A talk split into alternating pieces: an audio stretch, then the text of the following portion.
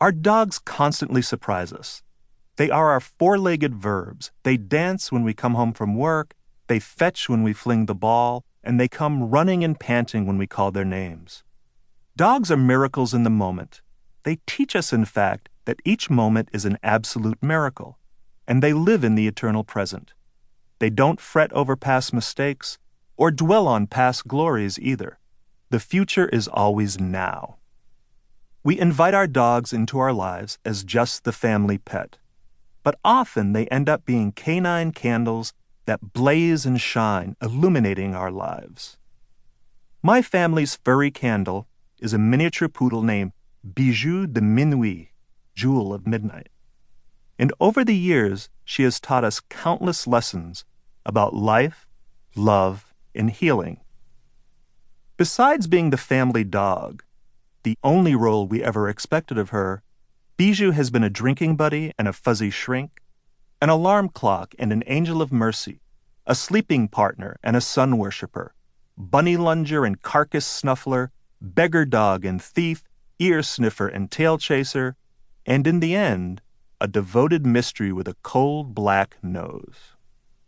When my younger son Owen and I were both seriously ill, him with liver failure, me with an aggressive prostate cancer, Bijou became even more than verb and miracle.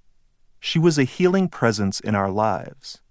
Believe me, when your life is reduced to a large question mark, nothing feels better than having a 23 pound mutt snuggled up next to you. Owen and I both profoundly understand what a difference a dog makes. The summer that I recovered from radical surgery, Bijou would jump onto my sickbed, nuzzle me, and ask for her ears and pointy snout to be scritched and scratched. It made both of us happy as she sighed in doggish satisfaction. As I lazed and dozed at home, there was nothing sweeter in the world than to hear Bijou drink from her water dish outside my door. The gentle sound of her measured lap lapping, ferrying me to the waters of healing. And she was the subject of one of our favorite family jokes during my recuperation. You take the dog out. I have cancer. I spent a lot of time spading the past that summer. And fittingly, my very first memory is of a dog. It's dawn, and I'm standing in my crib. Dad is holding up a wriggling puppy, and it's licking my face, possibly administering my first baptism by tongue, and making me laugh. That's it as sharp and fleeting as a dream.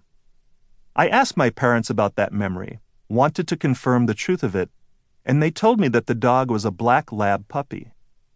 A few weeks after we got her, she bolted out of the house and onto Route 125, where she was hit and killed.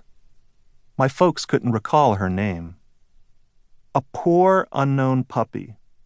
Oh, let's call her Midnight undone by her doggish exuberance over fifty years ago.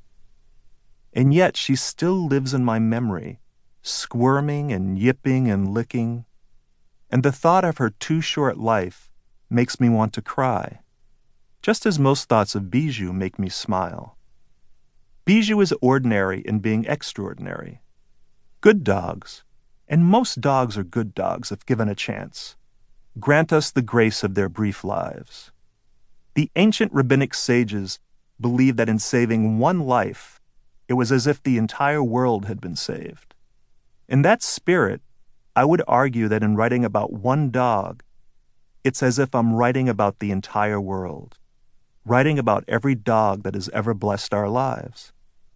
Here is the story of the one dog that I know best my every dog, Bijou de Minuit.